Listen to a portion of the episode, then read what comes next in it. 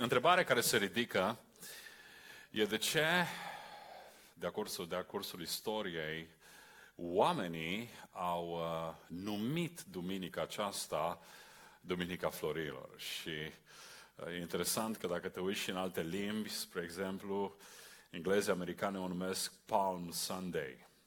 În germană, Palm Sonntag, la fel, Duminica Palmierilor. În spanielă, Domingo de Ramos, Duminica Ramurilor, în franceză Le Dimanche de Rameau, tot ramuri. Ramuri de ce? Ramuri de finic, ramuri de palmier, acele ramuri pe care oamenii în acea duminică le-au tăiat din copaci cu un scop și anume să le proștearnă la picioarele lui Isus. O, un gest spontan a unei mulțimi entuziasmate a dat numele acestei sărbători pe care noi o comemorăm astăzi.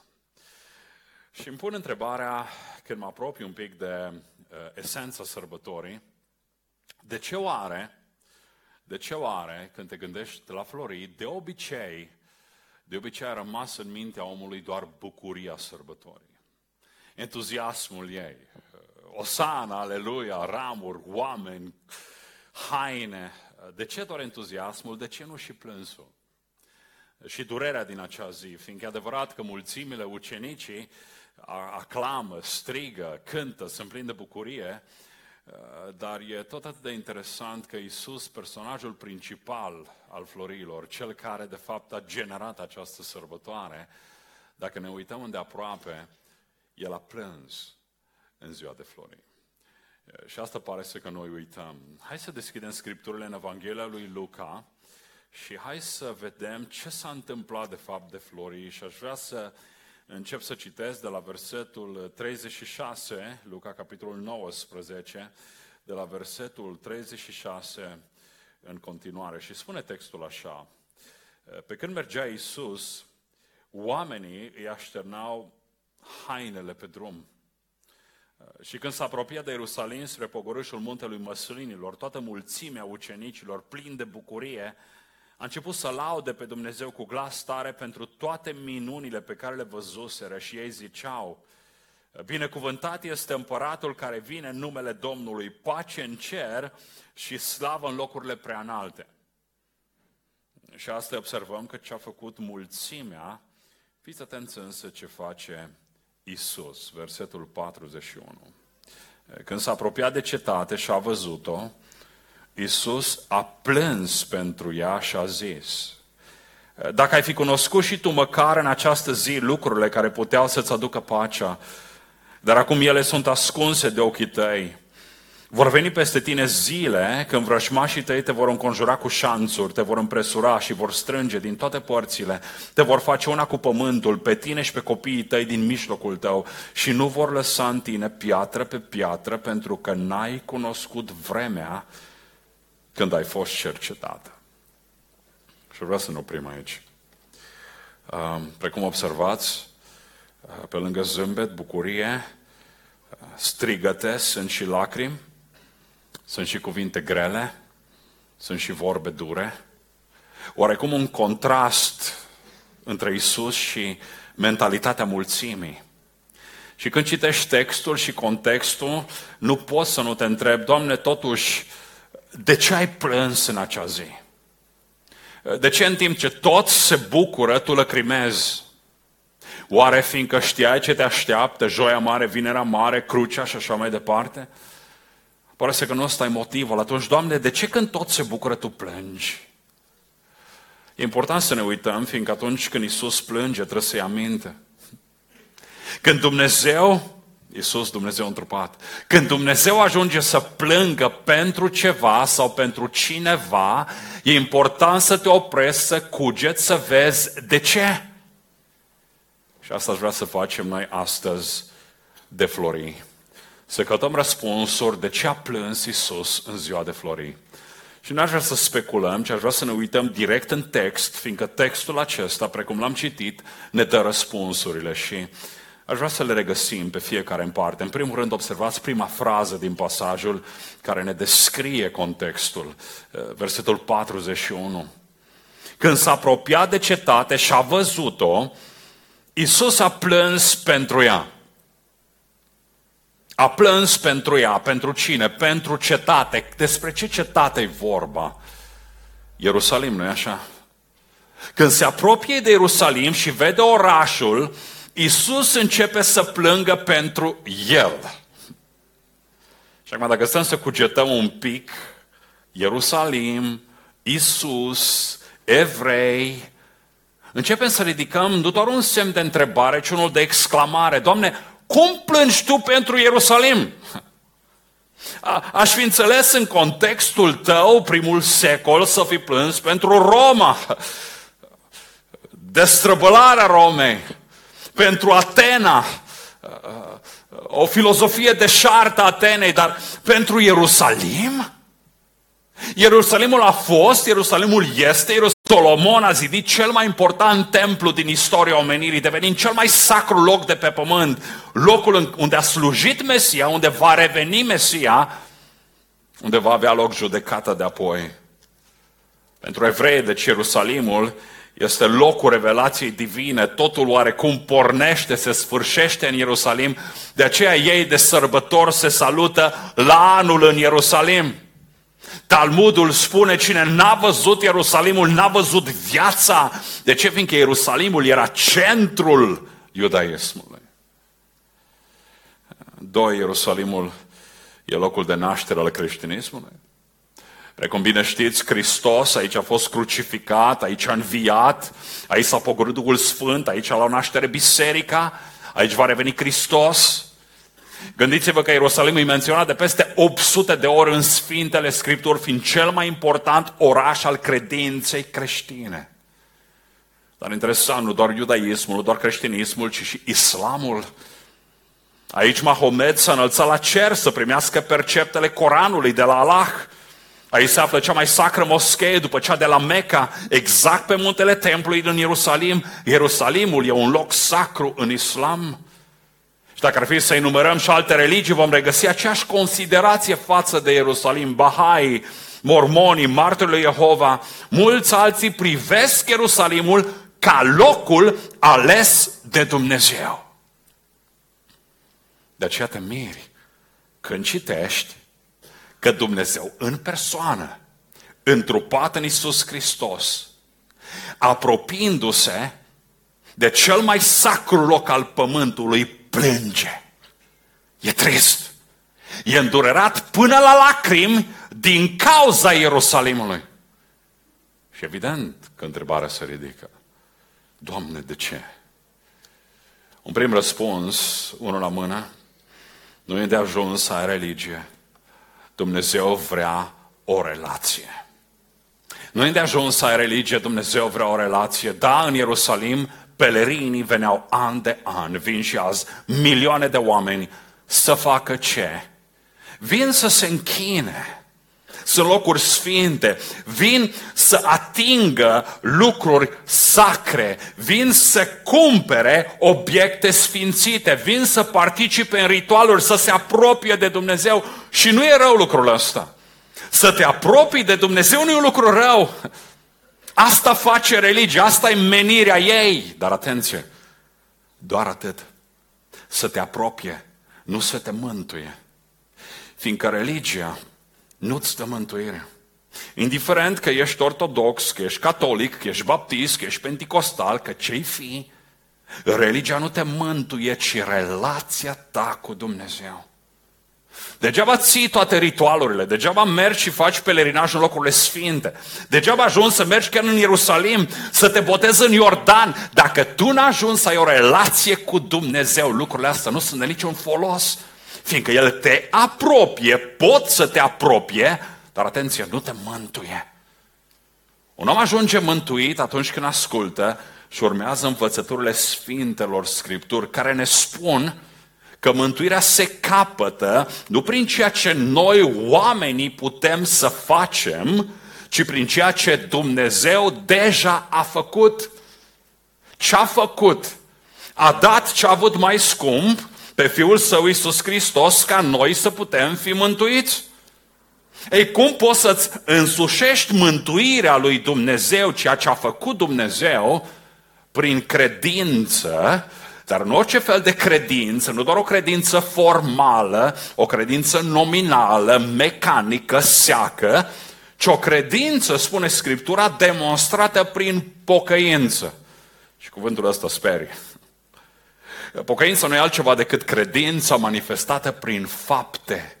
Pocăința e rodul credinței autentice. În alte cuvinte, se știe când un om ajunge să creadă cu adevărat, fiindcă în viața celui om vezi o schimbare. Valorile lui se schimbă, prioritățile lui se schimbă, perspectiva lui asupra lumii se schimbă. El nu va mai ține la o religie anume, ci va ține la acea relație și va trăi acea relație. Credința devine un mod de viață, nu ceva de duminică, de Paști, de Crăciun, un sertar pe care îl accesezi când vorba aia ai pană în viață. Și aici era problema Ierusalimului. Ierusalimul era plin de religie, dar fără relație. În loc să fie un loc în care oamenii când ajung să fie îndemnați și îndreptați vertical spre pocăință, Ierusalimul infuza cu religie.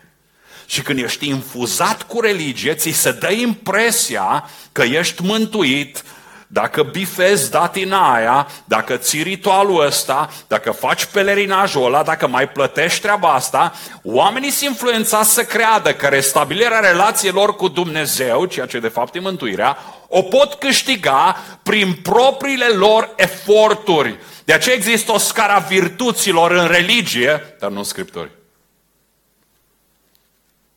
Locul destinat mântuirii omenirii Ierusalimul a devenit locul destinat religiei omenirii, care apropie, dar care nu mântuiește.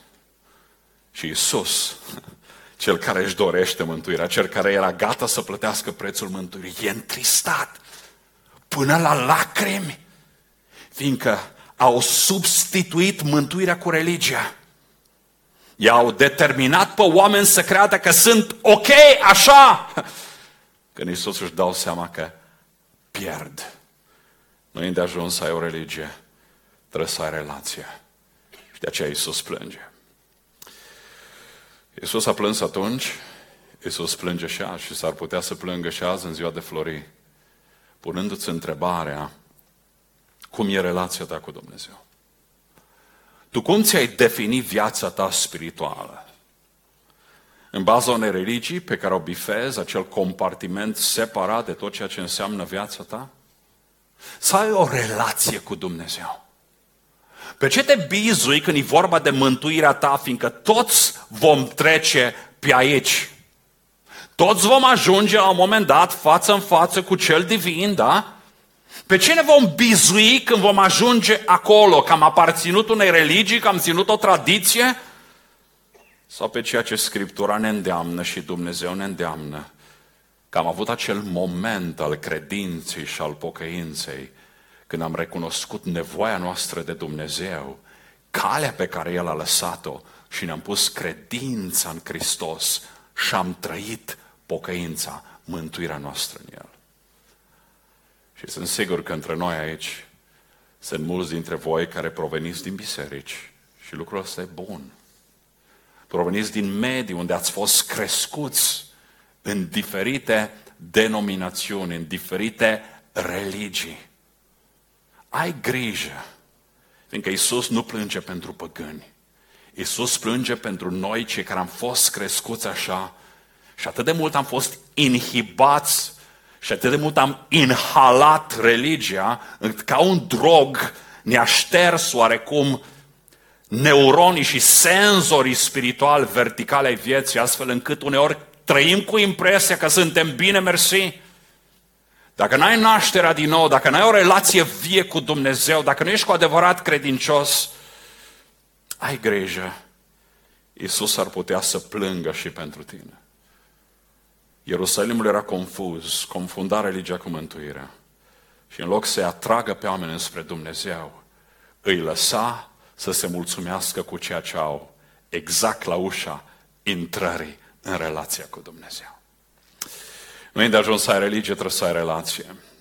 Iisus a plâns, dar mai apoi observați în text, Iisus a zis. Și când un om plânge, te întreb, De, de ce plângi? Aștept să spună ceva. Ei, Iisus le spune. Și fii atent ce le spune. Hai să noi uităm la următoarea frază din text. Dacă ai fi cunoscut tu, măcar în această zi, lucrurile care puteau să-ți dea pacea. Și interesant, lucrurile care puteau să-ți dea pacea și suplinează cuvântul pacea. Știți de ce? Ierusalim e un cuvânt ebraic compus. Compus din ier, ceea ce înseamnă oraș, și shalom, shalaim, ceea ce înseamnă pace. Literalmente, Ierusalim e orașul păcii. Prindeți ironia lui Isus? Orașul păcii n-a găsit pacea. Și știm din istorie și din realitatea de fiecare zi, chiar și astăzi este cel mai tensionat oraș al lumii, cu cele mai multe atentate, cu cei mai mulți soldați patrulând pe străzi, cu cele mai segregate cartiere. Arabii locuiesc într-un cartier, evrei într-altul, creștini într-altul, armenii la pe lor. Inclusiv mormântul lui Iisus împărțit în trei. Asta e culmea. Între ortodoxi, catolici și armenieni. Și acum câțiva ani de zile trebuie să intervină poliția, atât de mare au fost conflictele dintre ei în interiorul mormântului sfânt. Ierusalimul, nici în cele mai sacre locuri ale sale, n-are pace, nici până în zilele noastre. Pe vremea când uh, și Iordania își avea propriul ei teritoriu în Ierusalim, câteva străzi, un cartier, Imaginați-vă că o măicuță franțuzoaică dintr-o mănăstire franciscană din districtul evreiesc s-a dus și acasă. A ajuns acasă, a mâncat și a vrut să se odihnească. Și înainte să se odihnească, și-a scos proteza și a pus-o într-un pahar pe care l-a pus pe pervaz. Din greșeală, paharul s-a răsturnat și proteza a căzut, atenție, în teritoriul iordanian. Și asta e o mare problemă. Aveam o femeie în Israel, franțuzoaică în Israel, a cărei dinți erau în Iordania. Imaginați-vă că atâta tensiune s-a produs în rezolvarea acelui caz, încât ONU ar trebui să intervină ca măicuța săraca să-și recupereze dinții. De ce? Fiindcă Ierusalimul, orașul păcii, orașului păcii lipsește exact pacea. Peste tot în Ierusalim, cei care ați fost, puteți vedea inscripții de genul, în diferite limbi, rugați-vă pentru pacea Ierusalimului. Orașul păcii, căruia lipsește pacea. Și Isus, care cunoaște fondul, rădăcina problemei, o spun atât de direct și clar. N-ai cunoscut lucrurile care puteau să-ți dea pace. Nu că nu le-ai avut la îndemână, ci observă, nu le-ai recunoscut. Și ce mai grav decât să știi că ai soluția în fața ochilor tăi și nu o recunoști. Ai un nume, ești orașul păcii, dar e doar un nume de fațadă, o aparență, nu e o realitate. Și asta e problema Ierusalimului și o altă lecție pe care merită să o învățăm de Flori. Nu e de ajuns să ai un nume. Trebuie să-l și trăiești. Nu e de ajuns să ai un nume. Trebuie să-l și trăiești. Orașul păcii Ierusalim care n-a cunoscut pacea. Și stau și mă întreb, oare câți dintre noi nu ne asemănăm cu Ierusalimul din vremea lui Hristos? Avem nume, avem renume, Dăm impresia în exterior că suntem bine, dar înăuntrul nostru suntem vraiște.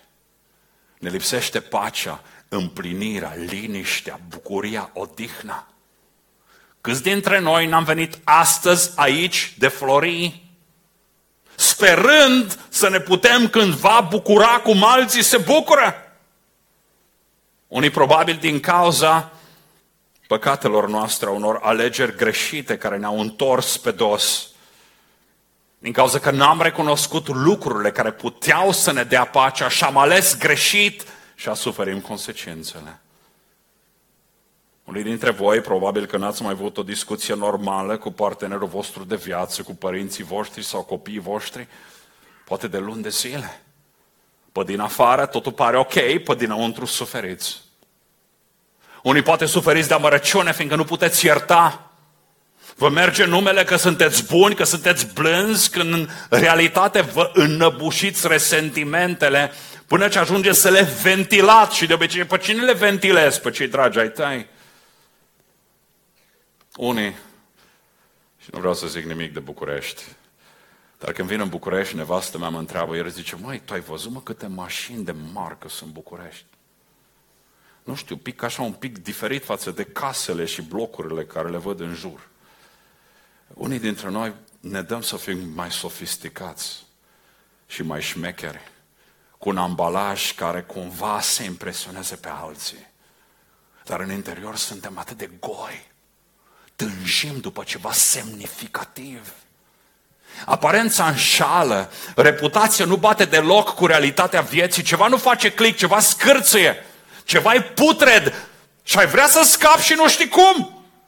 Ierusalime, dacă ai fi cunoscut și tu măcar în această zi lucrurile care puteau să-ți dea pacea, dacă ai fi cunoscut de ce, fiindcă ele sunt acolo lângă tine, trei ani de zile am stat, Ierusalime, în Galileea, în Samaria, în Ierusalim chiar, umblând pe străzile tale și n-ai recunoscut pe cine? Pe Hristos care poate să-ți dea pace. Dar acum nu mai ai șanse. De ce? Fiindcă sunt ascunse de ochii tăi. Au fost odată, dar acum nu mai sunt. De ce? Fiindcă atunci când le aveai, le-ai desconsiderat. Atunci când le puteai recunoaște, le-ai ignorat. Atunci când puteau să-ți fie de real folos, nu te-au interesat. Altele ți erau prioritățile. Și acum regret și sufere. Și sunt sigur că sunt unii dintre noi care regretăm. Fiindcă am fost expuși de atâtea ori în viață cuvintelor Scripturii. Am trecut nepăsător pe lângă ele. Unii dintre noi am fost trași de mâne ca să le luăm în serios. Dar le-am ignorat, pe Iisus l-am ignorat, am zis, Iisus, pocăința, credința, e pentru ea slab de înger, lasă-mă tu cu dintre astea. Am și o viață de trăit. Trăiește-o dacă poți fără Dumnezeu. Și acum după ce ne-am făcut de cap, nu mai știm încotro, fiindcă simțim acel gol. Simțim acea lipsă existențial, acel sentiment de neîmplinire care ne afectează în toate domeniile vieții și normal să ajungi acolo, fiindcă acolo ajungi și Ierusalimul. Pentru ei atunci, pentru noi acum, pacea interioară, armonia sufletească, echilibrul psihic, moral, spiritual, nu ți-l dă nimeni decât Dumnezeu. Și nu oriunde și, nu oricum, ci căutându-L în termenii Lui, în timpul Lui și după voia Lui. Și voia Lui pentru ei atunci și pentru noi azi e Isus Hristos. Spunea Isus, eu sunt calea, eu sunt adevărul, eu sunt viața. Da? Cauți căi în lumea asta, El e calea. E sătul de minciuni, El e adevărul. Cauți să ai o viață, El e viața. Prin El și pentru El sunt toate lucrurile, spune Scriptura. Indiferent cât de bine ești setat în societate sau cât de rău ești formatat la momentul ăsta, fără El nu vei reuși nimic. Creatura fără creator își pierde rostul și singurul care a legat creatura, omul de Dumnezeu creator, a fost Isus Hristos, de aceea îl numim Mântuitor. Fiindcă ne-am păcat cu Dumnezeu. Ne-am păcat cu Dumnezeu. Omul nemântuit niciodată nu va ajunge cu adevărat fericit. O, da, va trăi momente temporare, dar nu va ajunge cu adevărat fericit, fiindcă fericirea adâncă, profundă, vine din inimă. Și inima, când este în mâna lui Dumnezeu, primește ceea ce Dumnezeu i-a dat din creație. Se restaurează echilibrul între creatură și creator, verticalitatea. De aceea un om mântuit, indiferent că e sărac, că trece prin necazuri, bor, probleme, pierderi, că îi se ruinează visele, va fi liniștit. Fiindcă așa are împlinirea în Hristos, nu în ceea ce lumea asta pe orizontală oferă. Fiindcă Iisus umple acel gol și te ridică când alții calcă peste tine. Și îți dă o altă șansă când te crede terminat. Ierusalimul a pierdut șansa fiindcă Hristos a fost lângă el, a fost în el și nu l-au recunoscut. și au pierdut lucrurile care puteau să le aducă pace. De aceea hai să învățăm și a treia lecție a florilor. O lecție nu din perspectiva mulțimii, care observați în duminica aia, credeau că lucrurile sunt la nivel superlativ, că totul e extraordinar. De aceea se bucurau, de aceea cântau, de aceea se manifestau sub forma asta. Ci să privim viața și din perspectiva lui Isus, care vedea inima acestor oameni, golul din ea, nevoile, sufletul Ierusalimului, care era orb, fără liniște și pace. De ce? Citez. Pentru că n-ai cunoscut vremea când ai fost cercetat. Dumnezeu te-a cercetat, Ierusalime, și n-ai răspuns. Te-a cercetat, ți-a vorbit și a rămas pasiv. Chiar acum, când Iisus Hristos, cuvântul întrupat, e aici, o, da, azi îl primești cu ovații, e duminică, dar nu trebuie să treacă decât luni, marți, miercuri, joi, ca joi seara să-l arestezi, vineri să-l crucifici și sâmbătă să fie îngropat, mort, pus cu o stâncă în fața ușii. N-ai cunoscut vremea când ai fost cercetat. Și ăsta e adevărul, dacă un oraș al lumii a fost cercetat de Dumnezeu, al a fost Ierusalimul. Ierusalimul a avut cei mai mulți proroci din istoria Scripturii. Cele mai multe cărți ale Scripturii vorbesc despre Ierusalim. Cele mai mari evenimente din istoria interacțiunii divinului cu omenirea au avut loc în Ierusalim. Ierusalimul a fost cercetat. Și asta nu doar din punct de vedere, să zic, spiritual, religios, ci și din punct de vedere istoric. Istoricii sunt uimiți și trag concluzii în baza uh, dovezilor pe care le găsesc. Și ce arată aceste dovezi? Fiți atenți, Ierusalimul a fost singurul oraș din lume care a fost distrus de 30 de ori, dar niciodată abandonat. Arheologii au descoperit 25 de straturi de civilizații. Fiindcă ori de câte ori a fost ocupat și distrus, parcă din nou a înviat o altă civilizație, o nouă era a început și a așezat amprentă. Întrebarea se ridică, oare cine a dat viață? După ce armatele și hoardele l-au făcut una cu pământul. Cum de ei au rezistat și alte orașe mari ale lumii n-au rezistat? Dumnezeu a fost acolo, fiindcă Dumnezeu de la început i-a ales cu un scop.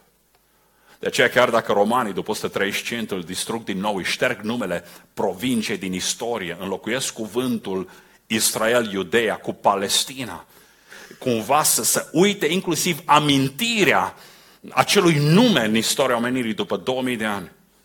Ierusalimul învie. Israelul renaște și evrei se întorc acasă. De ce?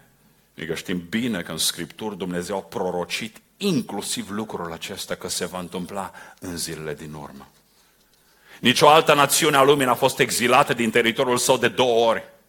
Nici o altă națiune a lumii n-a suferit distrugerea instituțiilor sale naționale, a infrastructurii ștearsă din existență, ca mai apoi să se întoarcă exact la aceeași locație, să se dezvolte mai rapid și mai puternic ca orice altă națiune a lumii în cea mai scurtă perioadă de timp. De ce? Fiindcă există ceva legat de trecutul Ierusalimului pe care istoricii nu-l pot explica.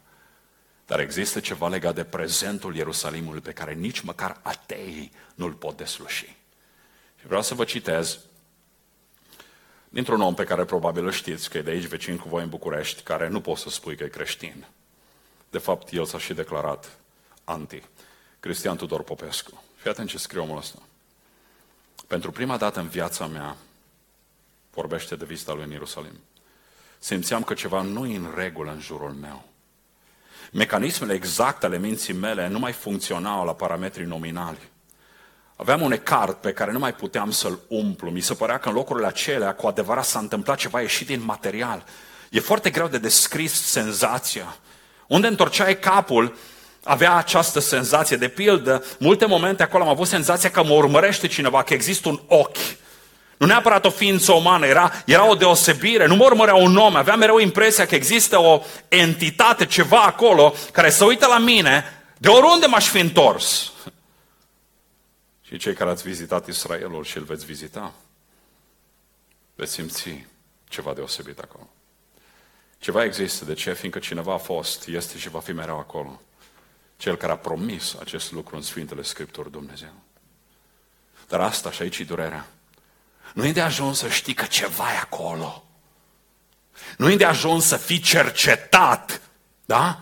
Să-ți dai seama de lucrurile astea, ci trebuie să și răspunzi.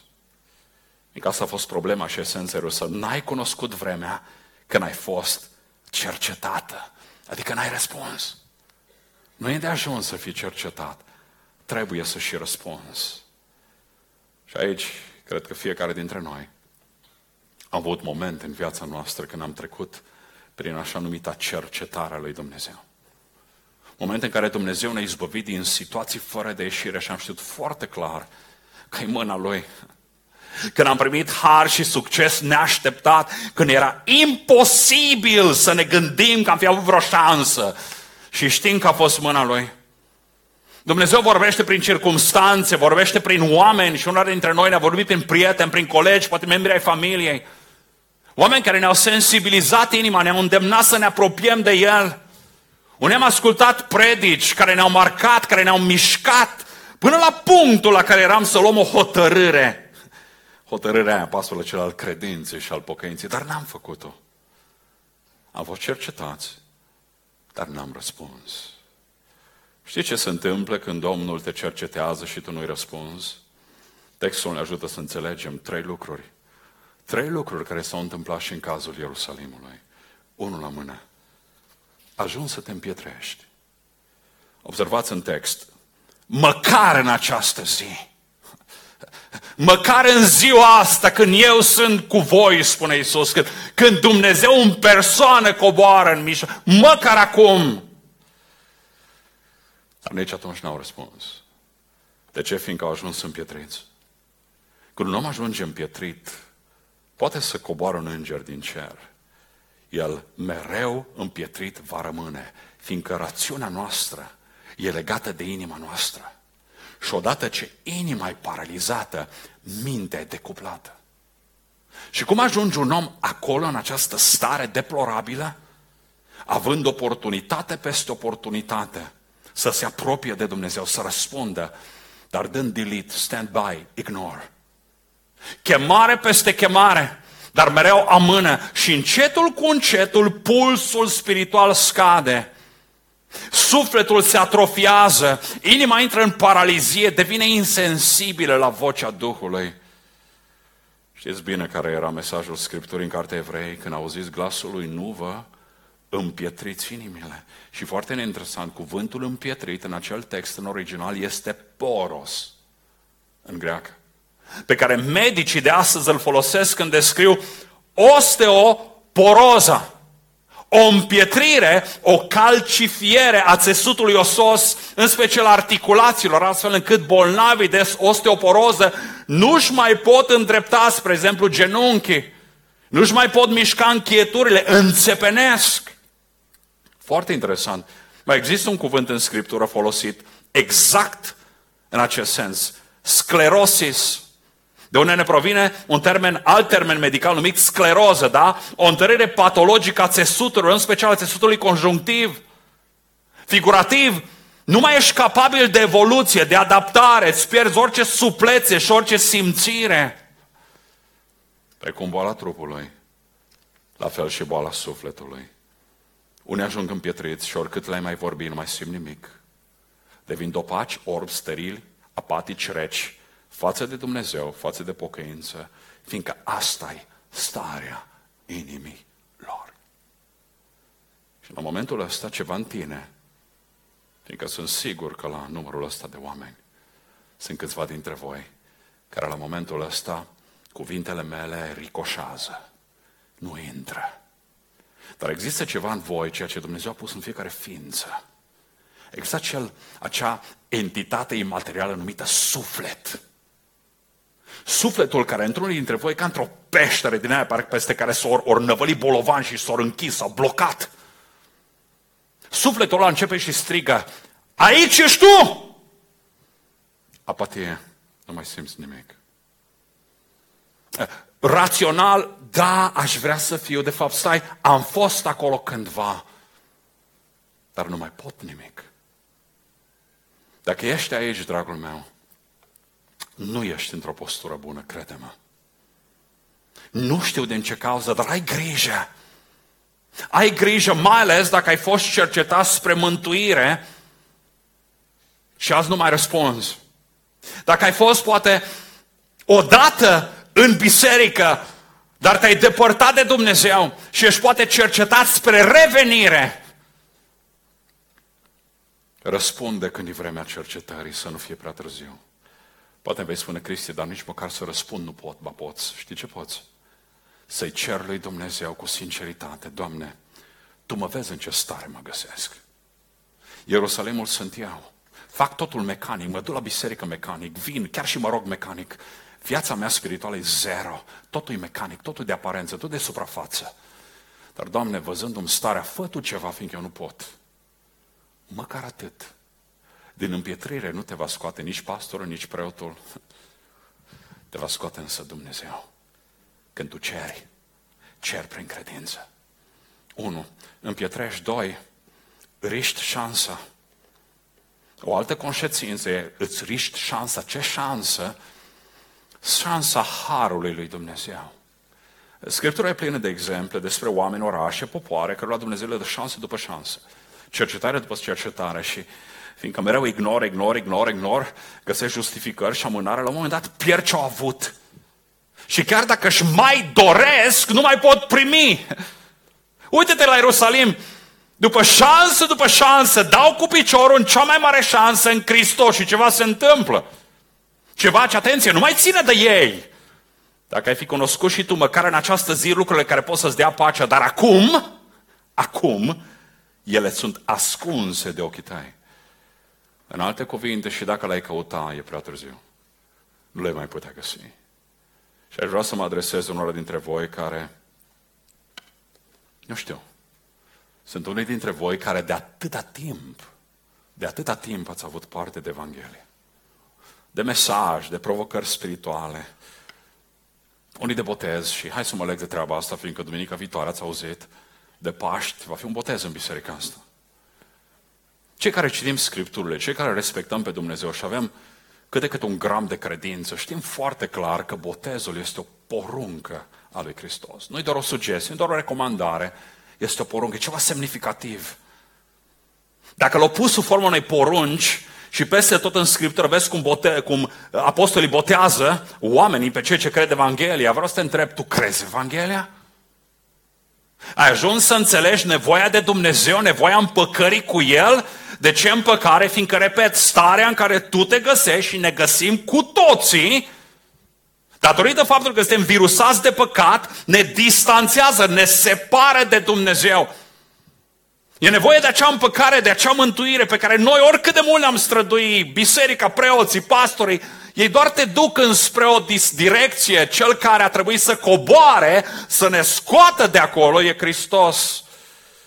E Dumnezeu, de aceea avem vinerea mare, când s-a dat ca jertfă, de aceea avem duminica învierii, când a înviat pentru păcatele noastre.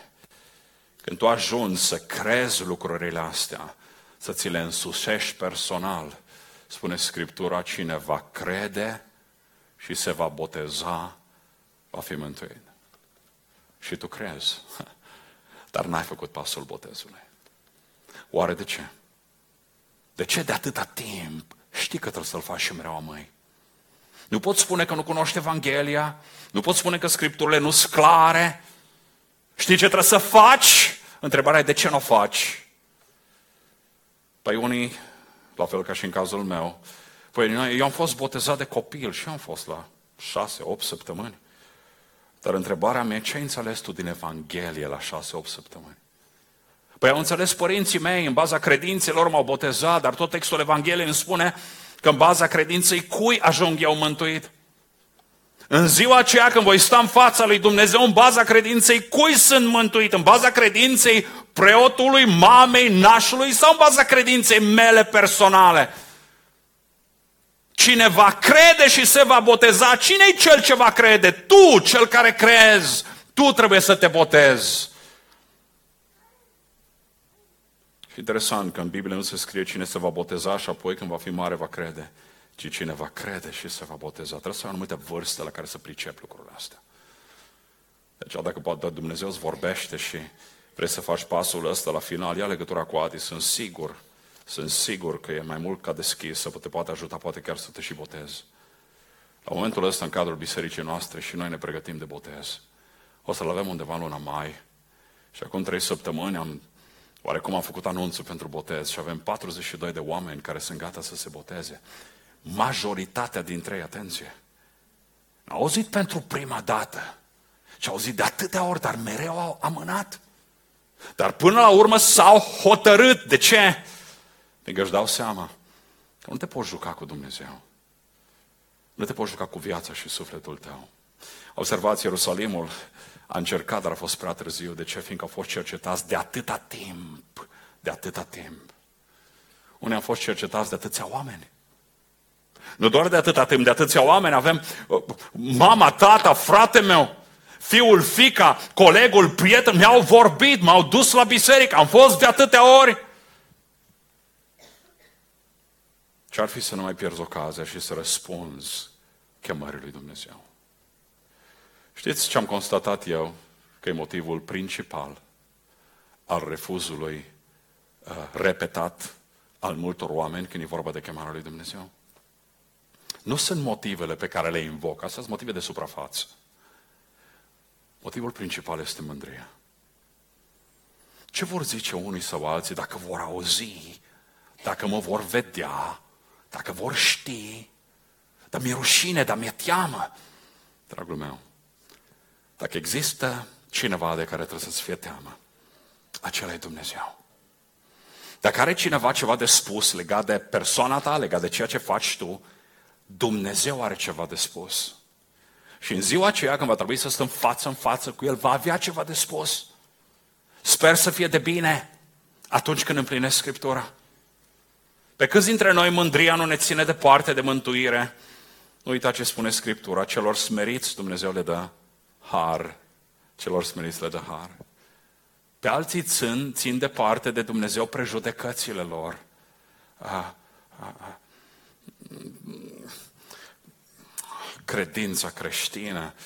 Arată-mi, dovedește-mi. De unde să știu eu că toată treaba asta e adevărată, dar mai sunt și altele.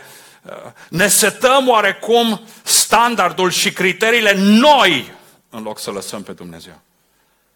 Ca și cum noi ne arogăm poziția, ne asumăm că noi am fi Dumnezeu, noi, noi selectăm ce vrem din Scripturi și ce nu vrem din Scripturi. O, da, sunt de acord cu, dar cu asta nu sunt de acord. Îmi cer iertare, dar cine ești tu să nu fii de acord? Tu ești cel ce aduce mântuirea? Tu ești un om căzut în groapă mocirle a unor nisipuri mișcătoare care te înghit și tu ai disperată nevoie de mâna lui Dumnezeu care se tragă în afară. Și mâna se întinde și spune, dar te-ai spălat pe mâini. Oh, da, n-ai unghiile făcute. Oh, da, um... Hei, tu ai neapărat, ai disperată nevoie de Dumnezeu, apucă-te de El și ieși de acolo. Mereu găsim motive, justificări, o altă formă de mândrie. De ce? Fiindcă majoritatea oamenilor, acolo am fost și eu, acolo am fost și majoritatea dintre noi, da? Nu vrem să dăm socoteală nimănui de viața noastră. Ne credem independenți. Și asta se datorează păcatului care separă omul de Dumnezeu. Dar sufletul vine și îți spune și îți aduce aminte, tu n-ai cum să trăiești independent de Dumnezeu. Poți trăi, dar pe cum trăiești, așa va fi și viața.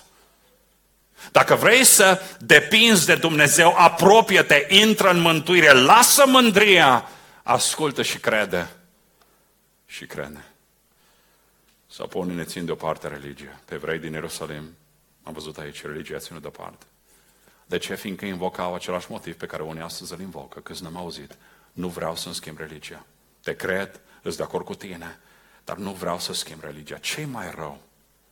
ce mai rău decât să știi că religia ta devine un obstacol între tine și Isus?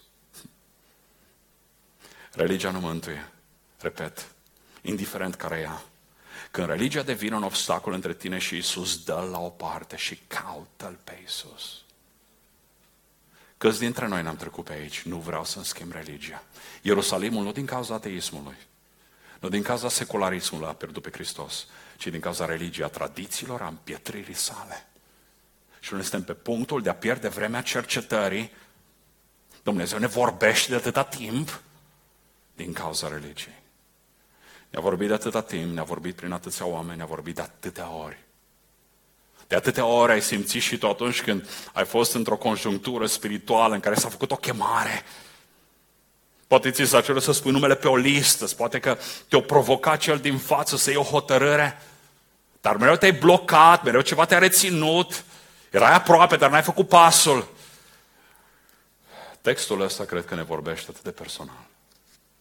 Și îți vorbește și ție. Fiindcă s-ar putea ca azi să fie vremea cercetării tale. Nu mâine, nu săptămâna viitoare, ci azi.